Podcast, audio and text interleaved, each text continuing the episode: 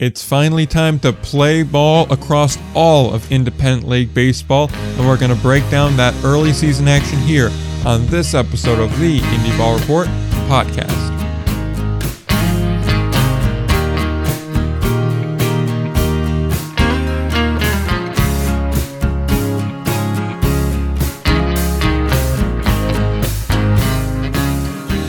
All right, we are back again, episode number one hundred seventeen of the Indie Ball Report podcast. I am Nick, he is Will, and we are going to talk about actual on-the-field baseball for the first time since September, I think, which is pretty cool to be talking about baseball now, some about nine months later. It is it is awesome. I mean, to be honest with you, and, and no no disrespect to the American Association. I mean, we love the American Association, but it is nice to talk about baseball that is not specifically being played in the American Association. We cer- certainly will talk about it, but just to, just to mix it up as far as actual baseball being played, uh, it, it's very fun. I, I had a very fun first week, so it's going to be exciting to talk about. Oh, yeah. No, it's good to have that nice variety in there. I'll admit I haven't really seen too much of the Frontier League so far. I, I think I still need to actually buy the streaming for it, so it's been hard to keep up with that, but I've watched a decent amount of the American Association. I watched a, a, a good little bit of the Atlantic League, too. So it's it's a bit much to keep up with everything, but, you know, I'd rather have too much than not enough. And, uh, yeah, that I'm really looking forward to getting going uh, this week. So uh, we're just going to be going through each of the three leagues, seeing how they've done so far. Uh, of course, there's other, I guess, partnership leagues and independent leagues that are playing, you know, U S P B L, the Pioneer League, which has just flipped the bird to pitching this year, uh, but putting up scores in the thirties and twenties regularly, which I don't know how that's happening, but it's happening and it's quite a sight to see, but we're not really it's talking. Happening. Yep. We're not really talking about those two leagues and leagues like them. We're just talking about Frontier, American Association, and Atlantic League, at least for now. Uh, trust me, they've given us plenty to talk about. And with that, we'll jump into the Frontier League. And we have four teams we do want to highlight, and we're going to talk about them in just a second. But I do need to say the highlight of the opening week for the Frontier League, in my mind, is that raccoon from Absolutely. Up in New York. Yeah. We were at that game, obviously. If you pay attention to social medias, you'll have seen videos and pictures of this raccoon, which I, we really don't know where it came from. It's just after, I think it was the first batter in the first inning, it was like a, or second batter, I think, because first one was a strikeout, second one was a triple. And, yeah. and then the, we just see a raccoon come streaking across the infield. It's going right for that outfield center wall gate. And it was a fat raccoon, too. I mean, like, it was, that raccoon eats well. I don't know what it's eating or if people are feeding it. I'm not sure, but it just ran out there. I I forget who it was, was yelling, uh, keep it away from me. They couldn't get the gate. Oh, the right, the right fielder. Yeah. Yeah. Yeah. He was yelling, I had to get it away from me. And then it tried to get out the center field gate. Couldn't do that. Then it tried to get out by the bleacher, or not by the bleacher, by the uh, short porch, Sport. and someone had to open the gate for it. And I'm not really sure what happened after that, although it tried to get onto the concourse too. But honestly, the raccoon was probably more interesting than the first inning, just because, like, like not to say the game wasn't interesting. I mean, it was a good game, but still, how often do you just see a raccoon come trotting out into the middle of the it, field?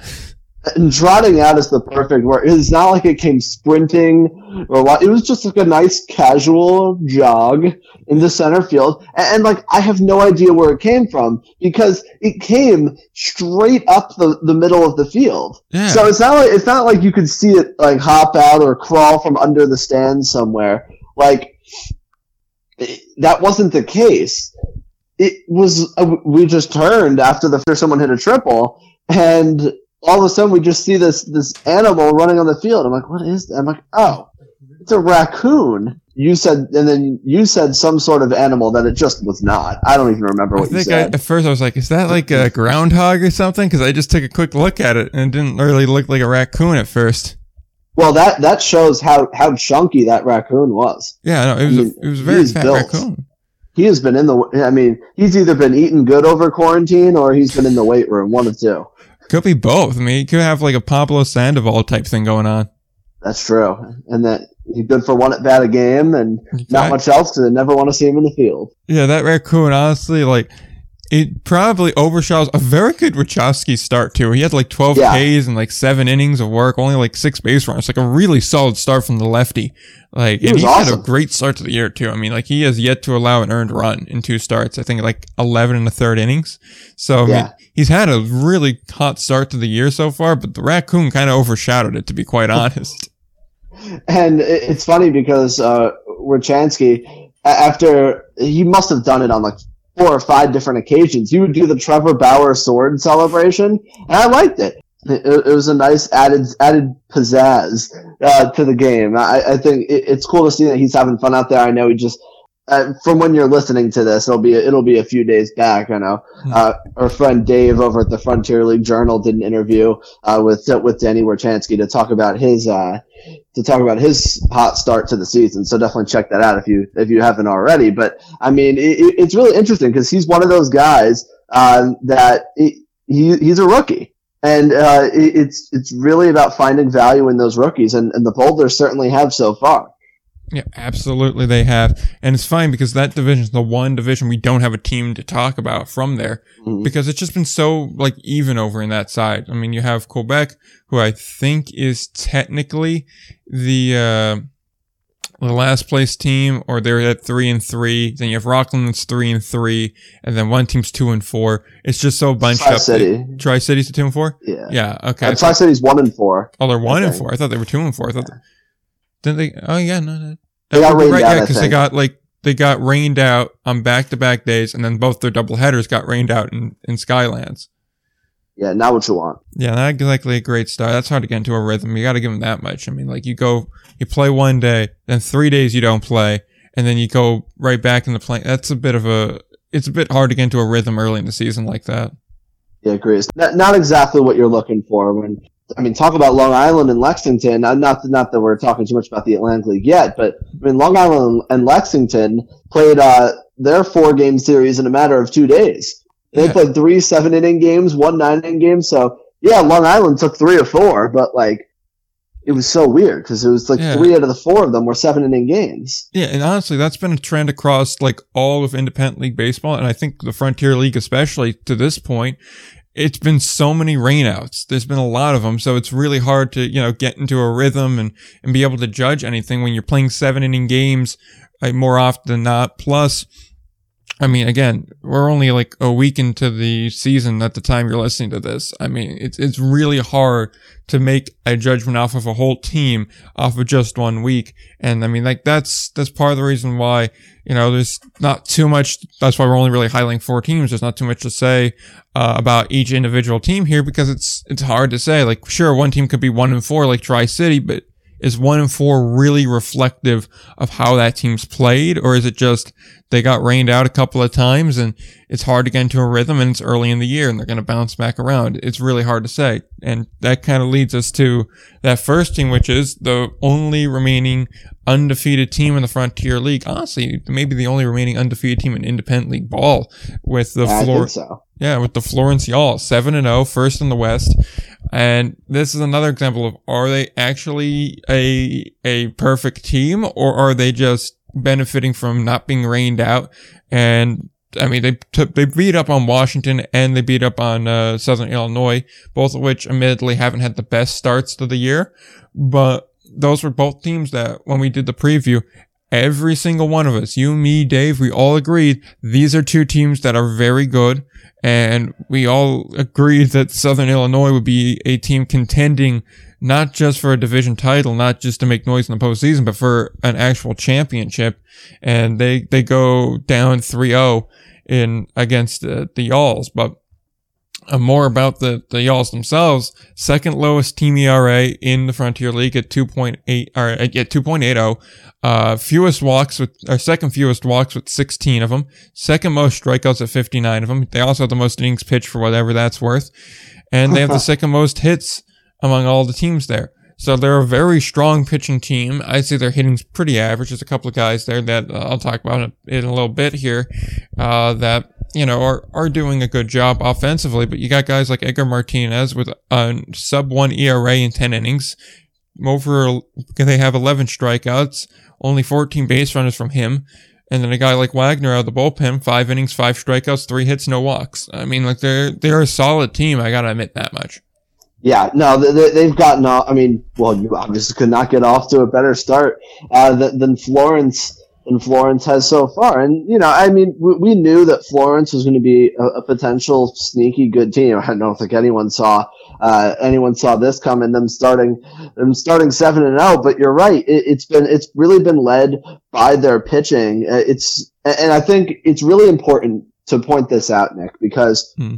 at least watching the Indy ball game so far, the one thing that has really stuck out to me is the insane amount of walks so far. Like, unbelievable amount of walks that, that we've seen so far. And I think that that's, that could only be attributed to be, to uh, a lot of guys not really playing, uh, not really playing since twenty nineteen. That's a long time, specifically for pitchers. Like, you can throw bullpens, you can do whatever you want. Uh, you, I mean, you can play catch. There's only so many things you can do because you're not facing a batter who's actively trying to get a hit off you. And it's it's it's it's really tough uh, for them to replicate those game reps. And of course, you had those pop-up leagues. Uh, even the even the best pop-up leagues, like the All-American Baseball Challenge, it's playing what thirty games. Yeah. Uh, so, uh, so that that's not really a good enough sample size, especially over over the course of a full summer. And so, when you look at a team like Florence, who's only walked sixteen guys in sixty-one innings so far, I think that's a big deal uh, because. Even the even the best pitchers that had the highest expectations in Indy ball coming into the year have walked a lot of guys so far. And when Florence is a team that's making the opposing team put the ball in play, make them beat them that way, it, it's it's different because hey, I mean, even the hitters are a little bit behind right now, uh, as we've seen. So I think that that's really been the most impressive part to me about about pitching. It'll be interesting to see once uh, once. hitters start to get their timing, whether this continues. I'm sure I, I still think Florence will be a good team. I, I don't I don't think they'll be the best team in this division eventually. I think Southern Illinois is I I haven't I certainly haven't seen enough to change my opinion there, but Florence has certainly gotten off to a big start, and I think um, really their lack of walks from the pitching staff has been a reason why, specifically from the bullpen. Yeah, I'd agree with that. I also wonder, too, if it's just due to there being more independent league teams now with all the teams that wind up, you know, that basically got cut. Only the Pioneer League really is in that grouping where they're going to need to fill out their own roster. But even still, that's what, eight more teams that are taking pitchers, even if it's not really the same group that you're taking from. But you also have, you know, just more teams in general. And with the, in the particular case of the Frontier League, unlike the Can-Am League, there's different roster rules and different rules just around each of these teams. So I do, I do wonder if you, you're seeing more walks and not quite as high quality pitching just because now there's more guys that have, to, or there's the same amount of guys that have to go around to more teams. And now in the particular case of those Can-Am League teams that came over, even if there's only about four of them, and plus your new additions in like, uh, Wash, or not Washington, in, uh, Tri-City and, and all the other teams like that.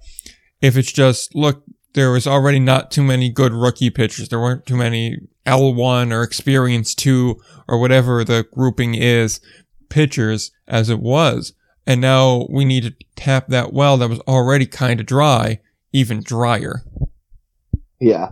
I, I think that's, I, th- I think that's definitely a possibility. I think more for leagues Uh, like the Frontier League, um, just there. There's always, and that that was a concern of mine when, when the Pioneer League came in, because could you always find position players? For the most part, yes. Yeah. Uh, the position players are generally not that hard to find.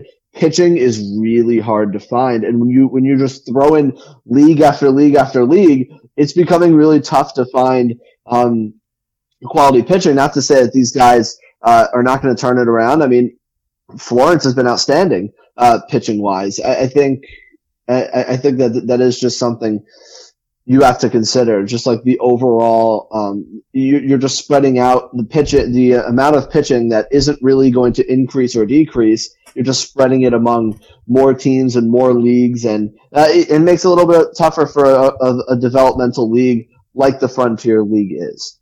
Yeah. Yeah, it's just, it's something of note there. So I just wanted to bring up that point. But yeah, uh, also just before moving on from Florence, I will say, uh, guys like Harrison Dean DiNicola have been, like, I'd say some of the lone offense from the team. There were other guys here, but like DiNicola in particular, uh, slash line four fifty, five sixty, eight hundred, and a home run.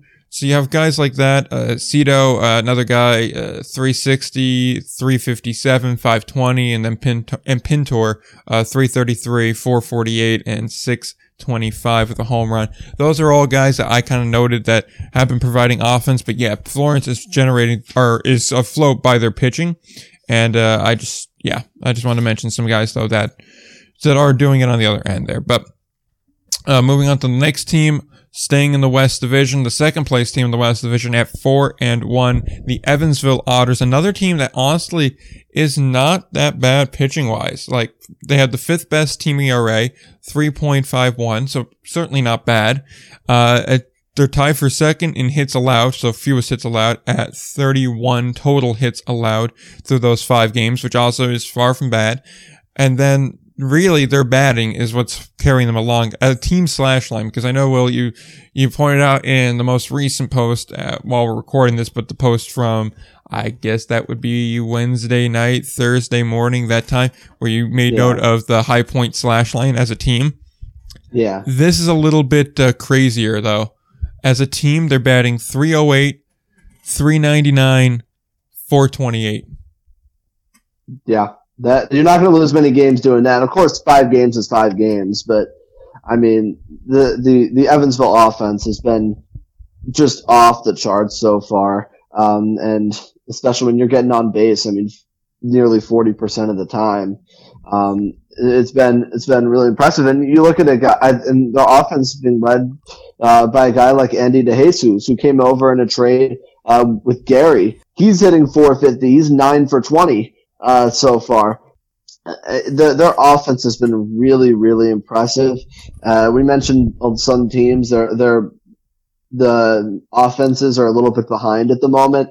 Uh, but of course, Evansville is not seem to be uh, does not seem to be one of those teams. A- and the thing is, also, they're not striking out very much. I mean, in one hundred in one fifty-nine total at bats, they've only struck out thirty-one times. Which is really uh, that's a good mark. I mean, nineteen percent of the team uh, in in in today's yeah. game of baseball, ni- a nineteen percent strikeout rate. They're putting the ball in play. That that's really gonna play. That's really gonna play well for them. Yeah, that that was one point I wanted to I wanted to make note of. When your team as a whole is only striking out in about a fifth of all your at bats, that means you're putting the ball in play a lot. And if the ball's in play, that means you can do something. Yeah, it's not really with the modern approach of, you know, there's going to be a lot of strikeouts, but there's going to be a lot of power hitting. But it certainly is an effective way to play the game, especially on the independent level where you're probably not going to get a lot of these uh big ball, like big brawlers, big punishing hitters. Playing a small ball type of style is certainly going to work, and it's worked here. I mean, other guys that have been hitting, Dakota Phillips, a four fifty-five batting average, uh, plus player of the week, Riley Crane, three eighty, three eighty-nine, four twenty-nine, and seven seventy-eight with a pair of home runs. Both very solid players. And of course, Schultz is also doing well too. I mean, he's slugging about five hundred. So you can't really complain there either. And also, they're on base a lot. Like, that's the thing. They're also drawing a lot of walks. They're second for on base percentage uh, with a shade under four hundred, like I mentioned earlier, at three ninety-nine. This is a team that just finds a way to get on base. They find a way to just constantly produce. And if you're constantly on the base path, if you're constantly producing offense, that's obviously going to be a positive. It's obviously going to work to your advantage, and you're going to get runs across that way. And they've shown it. Their only loss coming against uh, Quebec. Everything else, uh, two and one versus Quebec, one and over Schaumburg, a rain out there, and Lake Erie. They're one and zero as of the time we record this. I mean, obviously they don't have the the easiest slate coming up. They do have three at Florence after four at Schaumburg, so perhaps that could change uh in a week from now. Maybe we're talking about a different course here where you're going up against one of the best pitching teams in Florence, and maybe that cools them down. But as of right now, this is a team that is hitting a lot. They are getting uh on base, and they are producing a lot of runs. Yeah, and outside of and outside of that the that loss to Quebec when they lost three to two. I mean, fifteen to two win, six to three win, five to two win, ten to six win. I mean, uh, th- their offense has been really impressive so far. However, you mentioned maybe not the best schedule they've played so far. So uh, I think that will be interesting, especially uh, in their Florence series coming up um, once we get into next week when, when Evansville ha- has to go to Florence to play what appears to be a very good Florence Y'all's team. So I think that uh, that'll be a really interesting series to talk about next week to see who's for real uh, in, the, in this division. Yep, absolutely. And on that note, we go to another first-place team in Windy City, first in the Central, four and one. Uh, this is another team that is really a top-of-the-line pitching team. I'd probably say would be the best pitching team, as they have the lowest team E R A at two point oh five, which is just ridiculous as a team staff. The fewest hits with thirty, the fewest walks with only nine in, in their uh, five games played, so less than two a game. Third most strikeouts at fifty-seven. Grant you, they cannot really hit uh, as a team. two thirty-three, three thirty-three, two ninety-six would be their slash line. Third worst slugging. They're really just not hitting for power at all, but they do have the fourth most stolen bases with twelve of them. So for whatever that is worth, I gotta say there's two guys on this team that are really worthy of note as far as the batting side goes. Zach Taylor, who's only gotten, I believe, three games, and then uh Calabrese has um, also performed well, three eighty-nine, four seventy-six, three eighty-nine uh, for his slash line, no home runs, but he is seemingly to be one of the sole sources of offense. But the, the pitching staff on this team, there there is a lot of guys that just straight up have not given up an earned run. I mean, two starters at least have yet to give up an earned run, one of them being yeah. Thornton, who in two starts, thirteen innings, no earned runs, fifteen strikeouts, six hits, three walks. That's why he was the pitcher of the week in the Frontier League. And uh, he is a, another, he's just a great pitcher. Um, Belair's another dude, uh, another eight strikeouts, six uh, inning start, only five base runners there. And their bullpen has some real, real strong guys too. Yeah, I, I, you mentioned Tyler Thornton. I mean, he's been a guy who twenty nineteen certainly was a year to forget in Windy City, but he was really good. He, he was really good. Of course, last year had a two sixty-nine E R A in eighteen total appearances, fifteen starts, just over uh, one hundred innings. So we know we know Tyler Thornton was going to be uh, one of the one of their better pitchers, but he has been absolutely outstanding so far. I mean, the, the pitching as a whole has just been terrific. You just look at the sheer number of strikeouts. I mean, fifty-seven strikeouts as a team in forty-four innings. I, I mean, that, that that that's really, really impressive so far. You worry a little bit about the offense. You worry just as far as the sta- sustainability uh, of the success. I know Rob Calabrese is a guy that played in the summer Somerset Professional Baseball Series uh, last summer, so I got to watch him a little bit. He he definitely looked like a, a plus bat uh, behind the plate, which is really, really valuable. Um, if you look at the numbers, the numbers aren't great, but I've never seen a man hit, uh, hit more screaming line drives that are outs than I think I saw Rob Calabrese uh, did last summer. So, I mean, he you're starting to see those balls fall in. He's been really, really good so far. So I think I worry a little bit about the offense uh, as a whole, just in terms of sustainability and trying to sustain the success. But the pitching, like like a lot of the if you, if you haven't noticed, there's a there's a pretty common trend uh, that the best pitching teams, at least to start, are going to be near the top of the league as as the offenses still start to get warmed up. So I think that that's my main takeaway for, for, for Windy City. It'll be interesting to see if they if they if they can keep it up, because uh, I, I hate to break it to any Windy City fans, but Tyler Thornton is going to give up a run eventually. Yeah, that and also they have a couple other guys. Abatello and Asua. They also have yet to give up a run, each three innings, each five Ks, each have yet to even give up a hit. One uh, gave up a walk, one did not, but I mean, the pitching staff is next level, and you're all right. If you have good pitching to start the year, you're going to be at the top. That's going to be true with the next team we're going to talk about, but uh, I just, it is something else to, to just view this team in pitching wise. They're three and one versus Joliet. They're one and oh versus Gateway. They have a three game set against Joliet in Joliet, and uh, three games versus Southern Illinois uh, also in this week. Now for that last team of the Frontier League we're going to talk about this week, uh, more of a local team, probably one that a lot of our listeners care about, the Sussex County Miners, first in the Northeast, four and one. They obviously had some rainouts when they were playing Tri-City, so they've only gotten some games in against New Jersey and the one against Tri-City, uh, but they are the third best E R A in the league, three oh seven, second fewest hits, or thirty-one, tied for uh, runs allowed with fourteen, Uh, third fewest walks with seventeen, and as a team they are hitting two ninety-five, four ten, and four seventy-nine slash line. Third in runs, four with thirty of them. Second in home runs with six of them. Second in stolen bases with seventeen. Tied for third most walks they've gotten uh, with twenty-eight. Second fewest Ks with thirty-seven. Second in batting average at two ninety-five, and then first in both uh, on-base percentage and slugging. So as you could guess, O P S, they are also first in as well. This is a team that can hit. This is a team that can pitch. This is a team that we expected this to come from them, as uh, we said in the preview. And they are uh, they are really just doing really strong. And I just want to point out, they have two guys that have started every game so far that are batting five hundred. I mean, w- we did...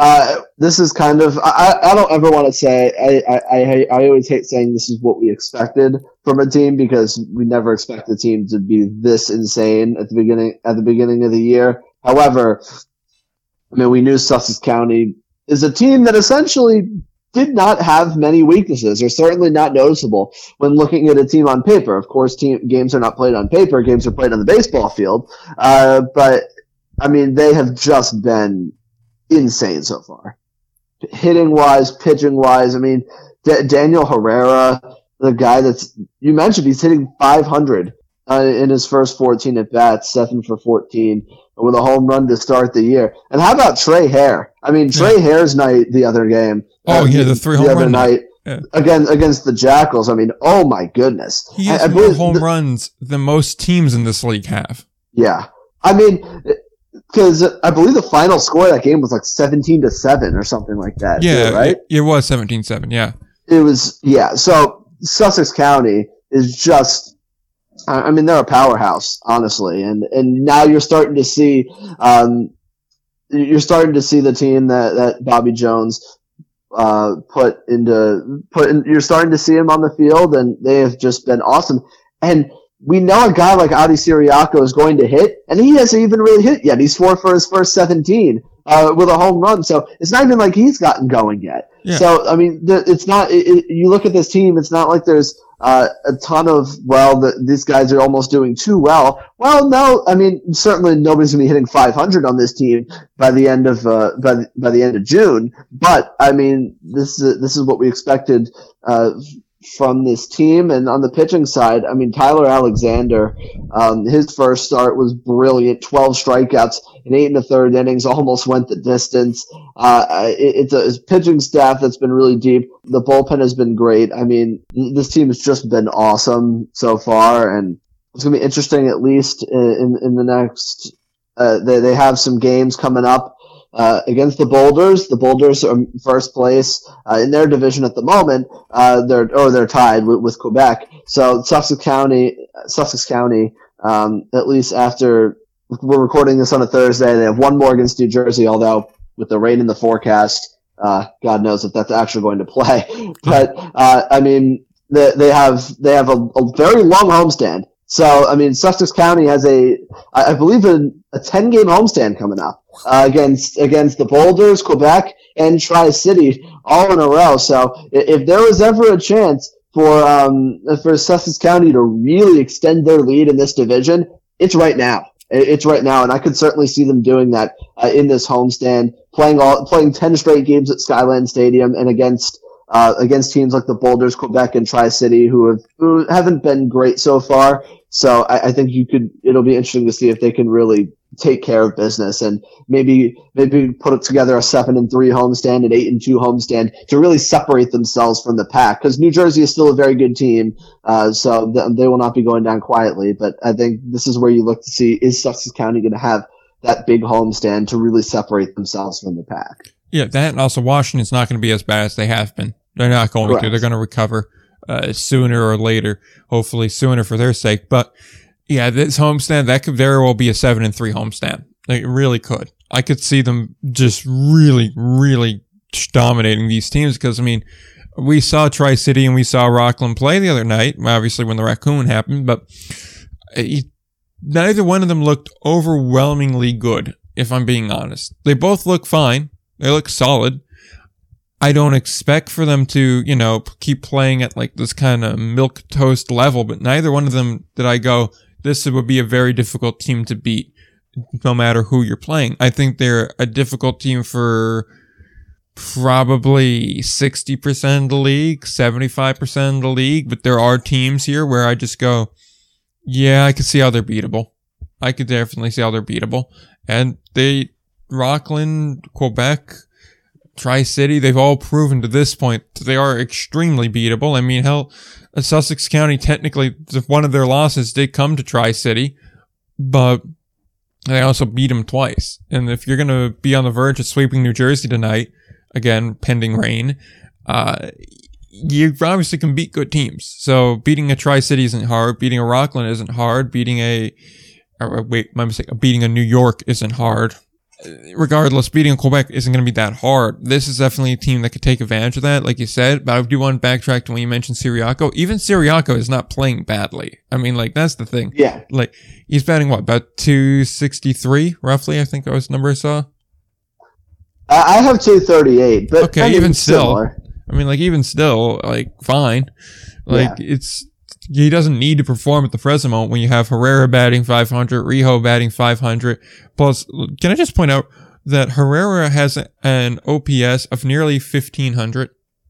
Can I just, uh, uh, that, that, that, that'll play. Yeah, one thousand four hundred ninety-one. And also, Trey Hare had a number similar to that, too. Oh, and also, Rijo is at uh, twelve thirty-one, for what that's worth. Like... And that just, that doesn't even mention like Cito Culver, who's batting nearly four hundred too, might I add, and a home run. And also you have John Jones too, uh, like Martian Manhunter here, uh, three fifty-seven uh, batting average, and he has an O P S of, uh, eight twenty-eight too, which, you know, on any other team would be like, oh wow, he's really doing well this year. And on here you're like, ah, eh, he's the, th- fourth, maybe even fifth best bat in this lineup. Like, Sussex is really hard to beat. And I do want to point out Billy Lane also, a great start, five innings, six strikeouts, two hits, three walks, no earned runs. Uh, Vargas, another dude, one point eight E R A, five innings, three Ks, two hits, three walks. And Miller coming in out of the bullpen, uh, two and two thirds innings so far, four strikeouts, only one base runner. It was a hit, uh, no earned run. So this is just a complete team every way you cut it. So I, I just want to make note of that so far. And uh, on that note, I think we've talked enough about the Frontier League. I think we can move on to the American Association now. But I am interested to see in a week from now if the Frontier League's in a different place. But I will say, shifting out to the American Association, there have been some surprises, mainly Chicago. To say the least. Yep. Chicago, Sioux Falls, even Sioux City a little bit surprising. There have been some negative surprises too. Um, Winnipeg, which I'm sure you'll have some thoughts on in a second. Cleburne oh, also. Oh boy, do I. Yeah. Cleburne also not exactly doing great. Kansas City, not exactly doing great. And then there have been some expectations, you know, like Fargo-Moorhead. I've been pretty spot on there. ten and five, yeah. A solid, solid performance so far. Granted, some Apollo games, but you know, still there. Kane County doing pretty good, a little bit better than they thought they would be doing, but, you know, still pretty good. Lincoln doing about as well as expected. Same thing with the Apollos, two and eleven. Uh, honestly, the Cleburne win kind of surprised me a bit. The Gary win, not as much, because Gary is uh, six and eight at the present moment. I think they may be uh, seven and eight right now, actually, but yeah, even still, it's a little bit of surprising of a, uh, of a turn of events. I thought Gary may be a little bit poorer. Uh, they obviously didn't look good against Milwaukee that first series, but have since rebounded. All in all, though, the league has been fairly intriguing. Not exactly as expected, but it never does go that way. Yeah, I mean, Fargo-Moorhead to begin with. We were on the Fargo-Moorhead train from the beginning. Uh, so they're certainly making you look good. You know who's not making me look good? Uh-huh. Would you like to say? Would you like to say it? Yeah, the, the Winnipeg General Jacksons. That that would be the Winnipeg Goldeyes. And listen, we're only at this at this moment we're only fourteen games into the year, so that far from uh, far from any sort of, of panic button. But they're five and nine, which is not good. Uh, it's just been very disappointing. I, I I look at this team on paper, like every year, and I think, oh, I th- I see so much here. They're like on paper they're good, but then uh, pitching wise, Nick, yeah. You want to know what their team E R A is? What's their team E R A? six fifty. They're letting up nearly seven runs a game. six fifty is their current E R A as a team. So what you're telling me is some nights they need to score eight, other nights they have it easier and have to score seven runs in order to get a win. That is correct. Okay. So they have a six fifty E R A as a team. By the way, these are earned runs. Not even talking about the runs that are scored in general. For sake of my point, my I'm God. gonna put in I'm gonna put in all their runs uh, into into the handy dandy E R A calculator, and we're gonna see what this comes up as. Uh, While you're okay, punching so, that in, I just sure. want to point out one thing here. If you compare Winnipeg's numbers to, say, the Houston Apollos, they're pretty oh damn similar when it comes to the pitching. Uh, That's not a well, good thing. If you add in unearned runs, their E R A is seven point five one. So they're really giving up seven and a half runs a game, which is a absolutely staggering number. Yeah, no, there are uh, nine. Yeah. And shout out Corey Thompson out of the bullpen. I see you, man. You're balling. Eight shutout innings so far, thirteen strikeouts. He's doing great. Jose Jose, we knew Jose Jose is going to be great because he always is. Uh, uh, what about other guys? Like, um, I mean, the starting rotation, I mean, my goodness. The best starter on Winnipeg right now, uh, the best starter, which is currently Christian James, uh, E R A-wise, yeah. is five point oh two. And he is their best starter at the moment. I mean, you look at guys who I was expecting a lot out of, like Edward Reyes, the former Jackal, six sixty E R A. And, I mean, the walks are just, oh my goodness, seventy-two walks in one hundred fifteen innings.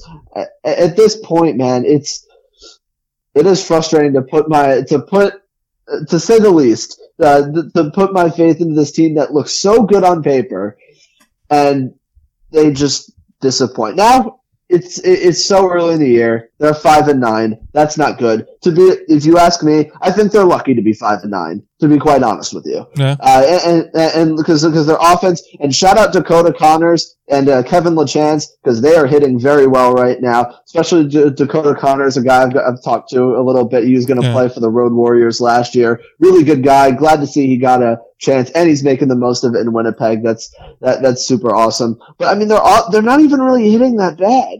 They're, they're really not. They're hitting two fifty-three as a team, which as a team is not a bad mark at all. It's just the pitching is so bad. So you would think if the pitching would denormalize to like normal human levels, uh, they would they they they would potentially uh, become more closer to five hundred. Which again, I think they're lucky to be five and nine right now. But they really, really, really, really need to pick it up. That's the end of my rant. Yeah, like uh, plus you look at like the teams they're losing to, and like. At first, it was a bit surprising, like Sioux Falls, but Sioux Falls has done better than expected. Same thing with Chicago. Milwaukee, they only got, what, two games in against them. And even then, like, their win was three to one. Their loss to them was eleven to three. They just, they can't keep runs off the board. Like, that's the thing. Like, you look at some of the scores here. nine nothing on opening day. They won. Then they lose to Chicago nine to five. They lose to Chicago eleven to three.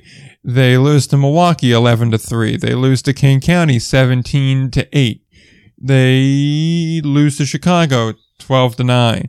Like some of these are coming in extra innings too. I, I'll grant you that, but even still, I mean, like it's it's pretty bad. And some of these are blown loss are blown wins too. They have leads and they just blow it. I will say though, there are a couple of other guys that are doing decent. Like Kyle Martin's doing well. Max Murphy's doing well, at least from a power standpoint. Even like a guy like Jay Gonzalez, yeah, only like six or seven games in so far, but he's getting on base. I mean, like that's worth something. But yeah, all in all, it's just, it's been a disappointing effort there. Honestly, I'm almost willing to throw Milwaukee into that same boat too. They're a five hundred club, uh, four and six in their last ten, seven and seven on the year. But all in all, I mean, like they're not, uh, they're not really burning the world down. Trey Martin's looked good in four games. Honestly, Adam Brett Walker didn't like three seventeen. It's a, kind of surprising. I'm not going to lie. Like I kind of expect uh, more power and less, uh, less average hitting from him, but still, like, good for him though. Uh, I'll take it. Yeah. Aaron Hill's had a tremendous start to the year too. three ten, four home runs. He had the two home run game in Gary too. Uh, twelve walks too, so I mean, like, he's doing a decent job of getting on base too. Mason Davis is now on the injured list, but he was doing pretty good as well before that. So I'm like, like they're hitting, but their pitching is, you know, there's a couple of guys. I don't, I don't want to say like they're all that bad. Hadley's done very well out of the bullpen. Um, Hartman also. Both of them about seven, eight innings pitched. Hadley, though, in eight innings, thir- thirteen strikeouts. Like, he's just been dominating there. Miles Smith's apparently a starter now. I didn't expect that, but he's done. Yeah, what was that? Like, sixteen innings and three starts, so he's obviously not exactly, like, going deep here. He's giving you five innings, which, I mean, is fine. Uh, more walks than strikeouts, which is not exactly the most encouraging sign, but a one twelve E R A is fine. Zimmerman's doing fine. Salter's doing fine. And that's when the issue starts to come in because you really only have three starters. Holmberg has just not been good. Like, that's the kind of surprising thing here. About nineteen innings and ten earned runs, twenty-one hits. I mean, like, he's, he's getting hit hard. And outside of those, like, two guys in the bullpen here, there really isn't much coming out of the bullpen. Dietz has uh, not done well. Dune has not done well. Berard has not done well. Kowalczyk's not done well. Also, Brett Vertigan had to throw one inning in relief and he gave up a run, but I mean, like, it'll happen. Also, I think he gave up a triple too, but uh, that doesn't really matter. But there's just really, really, there isn't that kind of depth in the bullpen here, and that's been hurting them a lot. Yeah, I, I, you would think that at least for Milwaukee's sake, a lot of those, a lot of those things start to normalize. Yeah, uh, that's so. I, I wouldn't be too worried about them, uh, honestly. I, mm-hmm. I think they're certainly capable of adding pitching midseason, as we see in all all across indie ball. Teams that you start with the year, start that you start the year with, are not the teams that you usually end the year with. So I think it's. Um, I think they're. I, I really do think it'll normalize. I think they'll. I think they'll be. I, I think they will certainly improve. Uh, I mean, they get to they get to play Winnipeg this weekend uh, in an all disappointment series, I guess, yeah. so far. Uh, so I guess we'll see who becomes less disappointing out of that group. Uh, but maybe I'm coming across a little harsh. It's really early, yeah. but I, I think I, I think Milwaukee. Uh, I really do think Milwaukee will be fine. They're, there's just way too much talent on the roster. I yeah. don't think David Holmberg will continue to be that bad. They'll certainly give him an opportunity to figure it out. So I, I wouldn't be too worried about them. Yeah, like, I'll say this much. If they're still in the same boat this time next month, in the beginning of July, then I'm going to be concerned. At that sure. point, then, then it's time to be concerned because we're only like fifteen percent of the way done with the season. You tack on another twenty-five games. All of a sudden now we're approaching that halfway mark in the year, forty percent mark of the year. And why, yeah, it's not as difficult as it would be in, say, Major League Baseball to turn it around. It's still, there's two playoff spots per division, and you're really going to rely on someone to collapse and you'd get hot. And it really makes the climb a lot more difficult. But it's still very early on. On that note, though, I do want to go to one of the more positive surprises with uh, Fargo-Moorhead. And the guy who's just done amazing so far and has seemingly come out of nowhere to just do this great, Will Zimmerman, man. He's batting nearly four hundred. He has a couple of home runs. He's getting uh, he's getting on. He's he's moving over. He's got a stolen base here. Only one strikeout and eighteen at-bats. So, I mean, certainly not bad.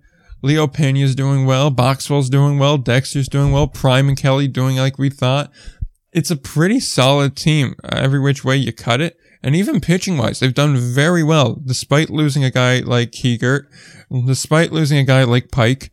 They're still pitching well. Nilsson's pitching well. Forrest is pitching well. Hope's pitching well. McGovern's had, like, a renaissance as well, too. I mean, he has a yeah. one fifty-six E R A in his three starts. It was a complete game in there, too, mind you. And he had one game against the Apollos this past weekend where he put seventeen of them down in a row. Like, that's pretty damn good. twenty-seven strikeouts, too, in the twenty-three innings. For Stieg, not bad at all either. Yeah, I think Fargo-Moorhead really, I mean, they've been as bad, well, a well-rounded of a team as you could as you could possibly get. And you're right, it's impressive because they have lost some guys. They have lost some guys like Pike, who they thought they were going to be their major contributors coming into the year. Uh, of course, with Pike uh, getting picked up, uh, getting his contract purchased. So I think that it really speaks to the depth they built around that team uh, to be able to to be able to uh, to be able to sustain a loss like that. Uh, I, I think. And then offensively, they've been really good. I mean, they're hitting two ninety as a team. I mean, E R A as a team is uh, three point one two. I mean, uh, I mean, there's not there's not many more well-rounded teams that you can find than a team like Fargo-Moorhead, and that's why that's really why they're at the top uh, of the standings right now, no doubt about it. Yeah, absolutely. I mean, it's just a really solid and well-built team. That, that's just the only way to describe them. Uh, there's other teams that we need to get to mentioning, so I'm going to kind of skip over Kane County, which I do want to talk about next week, uh, because they certainly have been good, but two teams that do need to get talked about here because we still do have a whole league to get to, uh, but we do need to make quick note of Cleburne. What the hell? They just have not been playing very well, uh, all in all. Uh, Clannon's been doing well. Nerier's been doing well. Alago's been doing well. Hernandez has been really, really good too. I have to point out twenty-one R B I so far, leading the way in the league, uh, and five home runs. He's been doing extremely well. I'm kind of surprised he's still here, to be quite honest, but pitching wise, like Wilson's been there. Melitakis has been there. Marriott's been one of the better pitchers in the league. And then after that, you have a bit of a drop off. Chavez has been doing okay, but Maverick Buffo, not exactly lighting the world on fire. So Cito, I believe, got moved to the injured list after like one and, a, one and two-thirds innings. But they're really... The pitching just is not there. Like, all in all, it really isn't there. Like, you have, they have enough offense where they should be better than they are. But they just aren't that good at the present moment in time. Even a guy like John Nestor's struggling. Like, they're hitting for power, I will say that much. sixteen home runs so far in fourteen games. But man, they they're just disappointing at this point. It's been kind of it's been really surprising so far that you that they really have not uh, performed up to expectations. I think part of that is the guys they lost. I believe Verrett got picked up. Yeah. Um. So he's not there anymore. He was expected to probably be their best arm out of the rotation. Probably. So that definitely hurts. Hernandez has been really impressive, but I mean he certainly needs more help in that lineup. Um.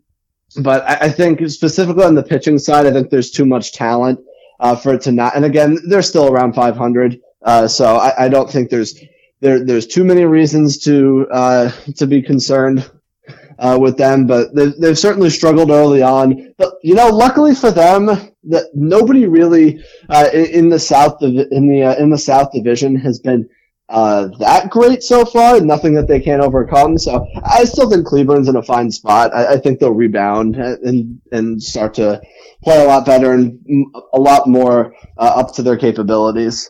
Yeah. Like, I don't think they're going to stay this bad, but it is surprising where they're at. And it's kind of funny because Kansas City is kind of like the opposite. Jan Hernandez is doing well. Guerrero is doing well. Root John's doing well. Nobody else is batting above two fifty. Uh, so that's an issue. Will Kenger being not great has also been surprising too. Uh, granted only yeah. five games, but still a bit surprising. Uh, pitching wise, again, like they have Stout, they have Baker, Romano, Lennick, Ellington, and Diaz, and that's about it. Uh, that outside of that, they really have not gotten much else pitching wise. Jameson McGreen, another surprising dude that's just not performing where he needs to be right now. Uh, Cody Mincy, granted only one appearance, and he gave up a run in one inning, so I mean, you can't really say. Uh, Schaefer, not doing well. Uh, Travisio, not doing well. Torres, not doing well. Just, there's a lot of guys that just aren't doing well, and I understand. It's been, what, fourteen games, thirteen games, something like that. And there's still a lot of baseball to play, but it is surprising that you have this many guys kind of struggling. And I guess it goes back to what we were saying with the Frontier League, which is the teams with good pitching are doing well, and the teams without good pitching are not doing well. at least because it just seems like the hitters are behind. Uh, it just seems like the hitters are behind right now. But I think that I, th- I really do think that'll change. I think, you know, to, at least for Cleburne's sake, Kansas City is uh, also struggling at the same time. So I, I think that they're still the two most talented teams in that division. I think that I really do think uh, that they'll both be fine. Yeah, like I, I figure it'll work out that way. There's obviously other teams we want to talk about, but we do have a whole other league to get to, so we'll probably talk uh, Sioux City, Sioux Falls, and probably Kane County next week as long as they keep their hot play. Uh, so with that note, we'll go to the last league we're going to talk about this week, which is the Atlantic League. And obviously, there have been some teams which we were like, oh, they're going to be, they're going to be good. They're going to be good. They're going to be good. And they haven't been exactly great. But like we said in the beginning, there's been a lot of rainouts. And even still, there's one team that kind of stands above them all. And that is High Point. High Point has, uh, we, we expected them to be really good uh, coming into the season, but they have been, I mean, unreal uh, so far, starting Five and one. Uh, they went to York, took three of four uh, in York, and, and since then they've come home. They've played the Barnstormers, and they've won big twice. And so I, I think that their offense specifically. I mean, when you have an on-base percentage of four sixteen as a team, I mean, that is going to be really tough to beat. And, and a guy like Logan Morrison, I mean, he literally had a thousand, uh, a thousand plus O P S uh, in in triple A last year. He's been outstanding. I mean, even a guy like Giovanni Alfonso, uh, who, who's really more of a glove first type of guy, is hitting like three eighty for them. Uh, so, I mean, their pitching has been good. Uh, Craig Stem had a rough first start, but knowing his track record, I wouldn't be concerned about that. Uh, but I mean, the High Point offense has just been absolute. They've absolutely mashed so far. And that's that's been really impressive to see. And it's been led uh, by guys like Logan Morrison. And, and High Point has certainly lived up to expectations so far. Granted, uh, they're taking care of business against, I think you'd probably agree, some of the league's weaker competition. A team like uh, Lancaster, a team like York, and, and York has really been the disappointment of the league so far through the first six games. Uh, but Is, uh, it's of course it's important to take care of business again against those against those type of teams uh, so far. But I mean, High Point's been really impressive. Their offense has just been insane. Uh, I, I don't think they could ever really keep it keep it to that level. Uh, but I mean, Logan Morrison has homered four to- uh, has homered three times in the last two games, uh, and it, I think the offense is going to continue. Um, maybe not to hit at that level, but at similar levels. Uh, and so High Point has really emerged as the team to beat um, in the league. Uh, and the South Division as a whole is really good. So they're not they're not really blowing anybody out. They're not really pulling away as far as the division. We've we predicted the South Division was going to be a lot better than the North Division. It certainly has been. Uh, and so, but High Point, at least early on, has emerged as the favorites. Oh, yeah, absolutely. And then I'm just happy to see my guy Edwin Arroyo doing well. Like, he has done really, really well. And again, like, this dude, he just finds a way to produce wherever he goes. But the team that I really kind of want to talk about, because I've been surprised how well they've done, and I understand they played Lancaster and they played York too. I get it. But Gastonia, like, I feel like everybody, everybody was saying about this team, they're not going to be good. They're going to win thirty games. I feel like that's been the general consensus. And yet here we are. They're three and three. And I understand we've only played a week. So there's a, there's way too much time to be able to judge anything. And six games out of one hundred twenty means very little. That said, I don't think anyone thought they'd be doing well. And they've done surprisingly well. And I get that some, if not all of their offense so far, pitching, isn't exactly the most sustainable, but I'm still kind of surprised with how well they've done. Yeah, I mean, I'm certainly surprised. Uh, I'm, cer- I'm certainly surprised. I just think what I'm, uh, I guess, a little bit concerned about them is just that I mean, you, you, you really brought up the point that it, do, it doesn't seem like the most sustainable success because the guys they need to perform pitching-wise really have not to this point. They're big leaguers in the bullpen. They're Robbie Scott's, Jamie Callah- Jamie Callahan's. Uh, those type of guys uh, haven't performed uh, that well so far. But, I mean, I mean, you look at the team, Jake Scholl in the leadoff spot has been awesome. So far, he's been a big surprise. Had a two home run game on Wednesday night. Uh, currently has an O P S uh, of nine seventeen. So he has been great so far. Um, even a guy like Jordan Howard, and Jordan Howard is a guy that was signed out of the prospect dugout showcase. Uh, he had come in with no professional experience. He put up good numbers. He put up gr- actually, I should say, great numbers in Division Two. Uh, prior to this year, but Jordan Howard has been has been awesome so far, hitting three sixty-eight. Now isn't walking a ton, so uh, you wonder how, how much he can keep it up. But he has an O P S uh, over a thousand as well. Gomez certainly at second base. Also, even a catcher like uh, like uh, like Ermin Escobar, uh, known as a bit of a light hitter, he's hitting three hundred so far. So. When I, when I look at a team like Gastonia, I just look at, all right, where is there um, uh, for regression in their lineup? I think there's plenty of it. Uh, again, six games is six games. So, but they certainly have been have been a surprise so far. I mean, they're second in the league in runs scored, uh, which I don't think anyone saw coming, at least early on. So I don't know. We'll, we'll, we'll, we'll have to see. I mean, they have a very, very tough stretch coming up schedule-wise. You mentioned they've only played York and Lancaster so far. Uh, so, and listen, th- they go to High Point this weekend. That's going to be tough. Uh, then, then, then they go to Lancaster, which, uh, we'll see how they, I mean, Lancaster did take three or four from them in their opening series. So we'll have to see how that goes. And then they go to Lexington, which is Lexington. They're three and three, but they also played. I, I don't, I still think Lexington's really good. I, you look at Lexington, they, they played, they lost three of four against Long Island. Uh, but like three of those were seven. They lost all those, all the, all, all three of their losses have been seven inning games. And like, I believe two of them were by one run. So take that for what you will. Uh, but, Yeah, I, I think Gastonia, this this this upcoming nine games is going to tell us a lot about them. Yeah, I I kind of want to see, like, I expect them to fall back to earth, back to expectations, but I do want to see them do well. I, if they found a way to go five and four, I would run with that to the bank. Like, that is a very successful. Oh, absolutely. Like that, even, even even four and five. Yeah, like honestly, like as long as you keep it respectable. I think it's fine. Like, I think you're at a fine point this year. You just got to keep up with the pace. But on that note, you mentioned Lexington. You mentioned that they've gotten kind of a short draw, playing a lot of seven-inning games so far. They're also, uh, I believe they're three and three or about that. Um, three and three, yeah. Yep, three and three. So uh, I'm just kind of wondering what's up with them. I mean, like, is that just a, a seven inning game type problem here? Is it just yeah, like I really think it is. Okay, so it's not just that they're relying on uh, Ben Askelinski. Askelinski.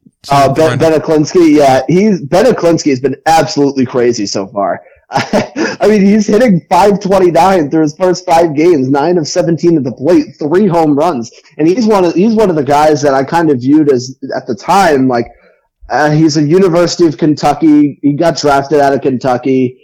Uh, so kind of a hometown signing for the fans, but he's been really good so far. Uh, a guy who's been definitely disappointing through the first six games has been Courtney Hawkins. I mean, Courtney Hawkins, two for his, two for his first twenty-three, uh, at the plate. He's hit some balls hard though, right at people. I, I did watch most of that Lexington Long Island series, and that's kind of, um, what it seemed like to me. Uh, but, I think that there's a lot of, I mean, D J Peterson has been great so far coming over from Sugarland. So I, I think when you look at a team like Lexington, they've beaten Southern Maryland twice to this point. Uh, they're playing, of course, they're playing again tonight looking for the sweep. Um, but they're three, they're, they're, again, at Long Island, they lost three of four there. One of the games, they had a three nothing lead in the sixth inning, and Hector Sanchez had a go-ahead grand slam. Uh, to win the game four to three, and then and the, and then in the nightcap of, of that same doubleheader, they lost um, Lexington lost on a walk-off grand slam by Steve Lombardozzi. So they very, if they could protect the lead late in the game against Long Island, they could very easily be five and one right now, and we'd have be having a much different discussion about them. So mm. I, I think the talent, I think the talent is there. Uh, I think they certainly need a guy. Um, guys, a guy like Courtney Hawkins to hit much better. Keon Barnum st- uh, still waiting for that massive first Keon Barnum blast, but he has been he has been pretty good so far. He had four hits uh, on Wednesday night, hitting three eighteen at the moment, uh, but still yet to have an extra base hit. So I think, but I, I think we could be pretty certain that those are coming. But I don't think there's anything to worry about with Lexington. I think that. Uh, I think you'll start to see them really catch up to High Point, and you really will start to see that top three in the South form of High Point, Lexington, and West Virginia, who's also been surprisingly good, uh, who's been pretty good so far. Yeah, I, I would spend time on West Virginia, but I feel like we should talk about the North Division, though, because sure. it's uh, it's an interesting division, because we've said Lancaster's not one of the better, or Lancaster, God forbid I make that mistake. Uh, hmm. Like we said, they're not one of the better teams. But yet they're still tied at the top three and three with Long Island. And then you have Southern Maryland coming in there at two and four. And then you have York bringing up the rear at one and five. Obviously not great, but early in the year. What exactly is the North Division? Because we know Long Island's going to jump ahead of it. Uh, three and three, I don't think is a fair representation of their record. But at the same time, you have other teams here that no one's been able to really find their footing. Yeah, I think part of it is...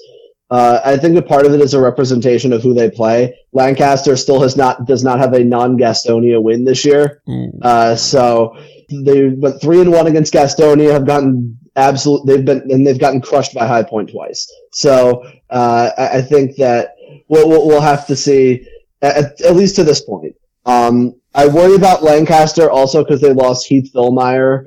Uh, it was supposed to be their ace. He was really good on opening night in Gastonia. They lost him. Uh, he got picked up. Why am I? Bl- oh, the Indians. The Indians picked yeah. him up. Uh, and so I'm I'm worried a little bit about their pitching rotation. They turned to a guy on Wednesday night uh, who really most recently pitched in the Pecos League in D two ball. And let's just say the High Point Rockers had a lot of fun with him. Uh, they, they uh, especially Logan Morrison, who was like, "Wow, this is easy." And deposited balls over the fence. Uh, but uh. I, I think so. I think it's more of a representation of that. I think Southern Maryland is a team I like. Uh, they're two and they're two and four at the moment. However, again, their first two series again have been against uh, West Virginia and Lexington. They split against West Virginia. Uh, they, they were able to get a split against a good team in West Virginia. So uh, and they they've lost twice so far um, against Lexington. I still like them. In general, York, I mean, their pitching so far is, I mean, it's the same York team every year, to be honest yeah. with you. Uh, like, their offense has been very good so far. I mean, Nelly Rodriguez has been outstanding uh, so far, and their pitching has just been dreadful uh, to start. They made, Nick, the other night in yeah. Gastonia, they lost ten to nine, and they had six errors as a team. Six errors. If you're going to have six errors, you're going to expect to lose. There's just no way around that. And the funny thing is they almost won. But, uh, which is, which is just crazy. So I, I think that, um, York, I definitely see the reason for, for concern about, um, although, although York, obviously they played a good High Point team and, you know, with uh, with Gastonia, they haven't looked good at all so far in, in the in the pitching department. But I, I really do think it's Long Island and everyone else. Once Long Island's bats start to get going a little bit, I think they're going to start really start to separate uh, themselves from the pack. Long Island's played a difficult schedule so far as well. So I think Long Island is by far the best team in this division. And, mm. you know, for second place, I think it's still Southern Maryland, at least from what I've seen so far, but certainly a lo- long way to go. Yeah, what I will say, though, is this much. I I gotta say, though, that York, of all teams, should know not to panic over a slow start. That they that learned nothing from twenty nineteen, where you can have a slow start and still win the division. So, like, don't... But panic. Not just a slow start. Like, a thirteen and thirty start. Yeah, like, the point where... On this show, we were burying them. I had said, they're done. You do not have to worry about them. They're done. They're thirteen and thirty. They're not going anywhere. I've kept beating that drum. And then they came out of nowhere. And then I was like, oh, great. Yeah, they're going to have a hot streak. They're going to get to five hundred. Great. Like, they weren't going to go seventeen games under five hundred. And then all of a sudden, boom, they're better than Sugar Land. So, like, I'm just saying, they really, of all teams, and, like, the fans of those teams really should not panic at this. One and five no. is nothing compared to thirteen and thirty. Very true. So, uh, with that, and I do want to point out, though, York, uh, I will see what you're saying about the pitching here. Their runs per game is eight point one seven on average, giving up. Yeah. As opposed is... to just scoring fourteen or four point three three. Funny That's enough, horrid. Actually, if you want a fun, fun fact for you, York's like runs per nine allowed is the same exact number as High Point's runs per nine scored. So if they play, you can expect that High Point's going to score exactly eight point one three runs. That sa- sounds, math- analytically speaking, that is true. The math works, and the numbers don't yeah. lie. Numbers do not lie. Yeah. So with that, is there anything else left really in the Atlantic League here? Like, I suppose we could circle back to West Virginia if you really wanted to, but I think... Uh, I mean, through six games, I, I think that's that's about all we have at that at this point, to be honest with you. Yeah, exa- like, that's the thing, and that was something I think I mentioned in the beginning of the show. It's been over an hour now since we were at that point, so I don't know if I said this or not, but it's so early on that, especially in the Frontier League and the Atlantic League, but even, I mean, the American Association's been playing for, what, ten days or two weeks, nearly three weeks. It's too early to really say definitively one way or the other about these teams. And like the Atlantic League, I think especially suffers from this where you've played six games. Like I, am I supposed to have a hard line stance, uh, in from Memorial Day weekend games on a schedule that's going to run into October? Like, I'm not going to have anything to say about that. Like, we, we still have a lot of baseball left to play. So, I mean, like, you could say how they've done the past week, but it's hard to really say anything uh, going Great. forward. So, I guess on that note, uh, we go to the plugs and then we can get out of here. Uh, if you want to follow the show on social media, you could do so at Indie Ball Pod on Twitter and on Instagram at A L P B underscore news to stay up to date with all your... Um, Atlantic League happenings, as well as all your raccoon sightings as well too, and Indie Ball Report on Instagram as well. You can also go to the website where you will find all the articles, all the previews, all the episodes, and the show notes, which which have links to everything we discussed today, although you pretty much will just get linked to Baseball Reference, but I mean, like, you could do that, I guess, and if you want the direct link there, go and take a couple extra steps, go for it. Uh, all that's on the website, indie ball report dot com. Uh, if you want to follow the show on TuneIn, Stitcher, Spotify, Podomatic, or really any major uh, podcast carrier, you can do so, uh, so that way you do not miss any episodes of the Indie Ball Report podcast. And with that said, I know for a fact I have something to add this week, but I'm just curious if you have anything to add before I, I go I on my d- I do have... I, I do have something to add, and and th- th- here's what I have to add. Mm. I Nick, you you've probably was we, we have we had similar uh we have a similar view about this. We are an Indie Ball podcast yeah. after all, so I'm sure you, you have have you have you heard of the the Twitter account Advocates for Minor Leaguers? I have heard of that. Yeah. Okay, so over the past week, there's oh, been two the Myrtle stories. Beach thing. Yes, not only that, there was a new one. Oh, so, another one. There, there were two sickening stories that came out this past week about about how these minor leaguers are treated. This, of course, this is not Indie Ball; it's the affiliated minors. Yeah. Uh, so, at least for Myrtle Beach, uh, they were on the road, I believe, in Salem, Virginia. Yeah. And uh, and at that point, um, the players, I guess, they were trying to get a, a room in a hotel, and they said they had no more. Um, They they had no more room, and then the team said, "You're on your own." And so at that point, there were uh, at least they said more than a dozen players uh, were planning to spend the night in the clubhouse. Professional athletes spending the night in a clubhouse, like I, and God knows what you what, what you'd be sleeping on. Luckily, after this was brought to light, you know what? You, obviously, you know what. Um, yeah. Bad pub- publicity does. It lets you do. Uh, it, they apparently, and then all the problems magically go away. Yeah. And so that got solved. And then there was another story from the Oakland A's Uh, the Oakland, I, it didn't specify which minor league affiliate, but there was a, a post-game spread of, of food. And remember, these oh, guys are getting wait, paid below like below minimum wage.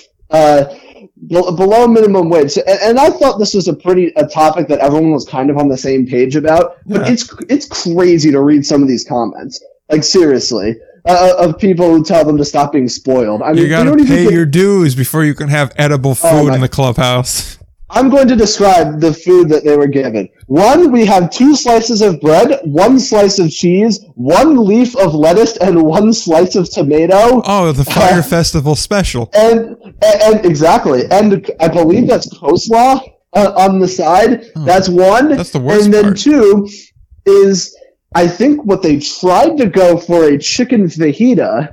Uh, however, it is a it is a um, a tortilla with uh, three uh, with uh, I believe that's a pepper. We have three peppers, three two uh, two orange peppers, one red pepper with one piece of chicken.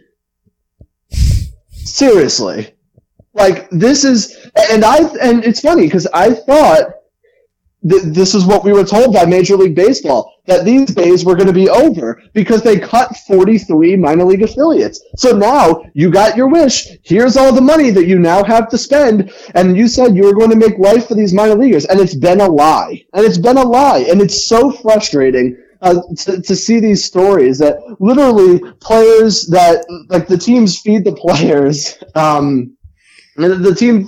Feed, feed, they feed the players after the game worse than I feed my dog, which is really it's just it's it's so sad to see. Um, and there there are a couple teams I believe that I believe the Orioles and the Astros who are now providing housing yeah. for players when they're at home, which is certainly a, a good that that's yeah, the, kudos to them. That's that's great. I, I honestly did not know that players were just responsible for finding short term housing on their own when they get moved around the minors, which is.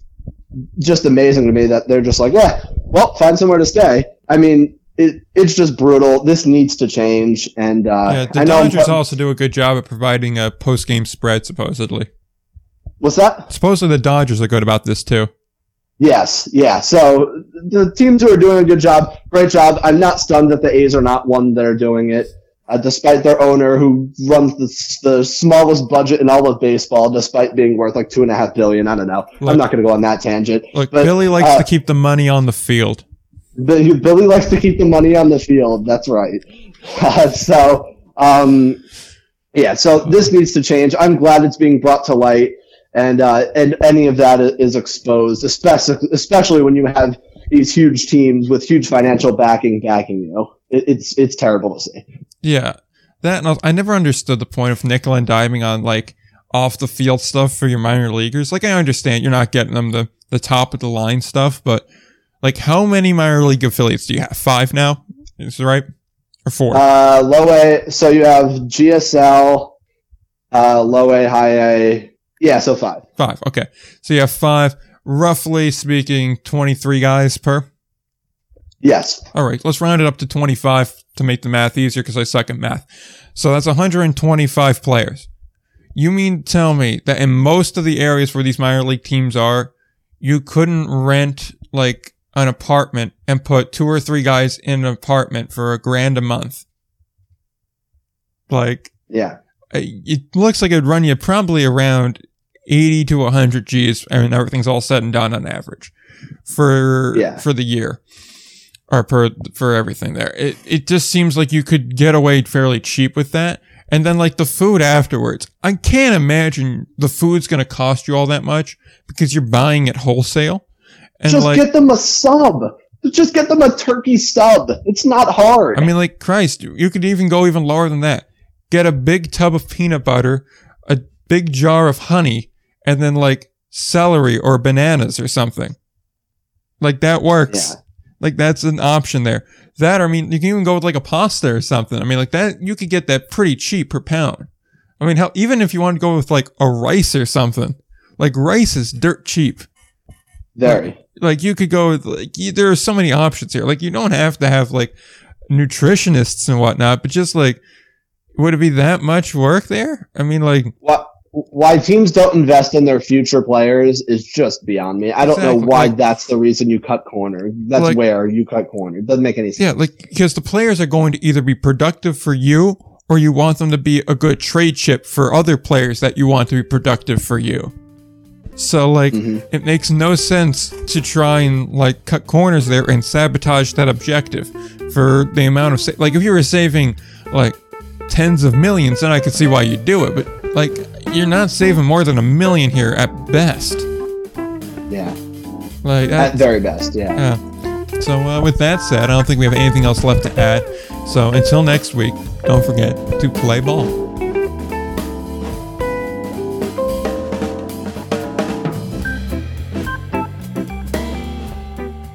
That was, again, another one of the uh, the better ones from off the cuff, I think. Sounds like a good one, yeah. Yeah, like, okay, then awesome. We're going to run with that.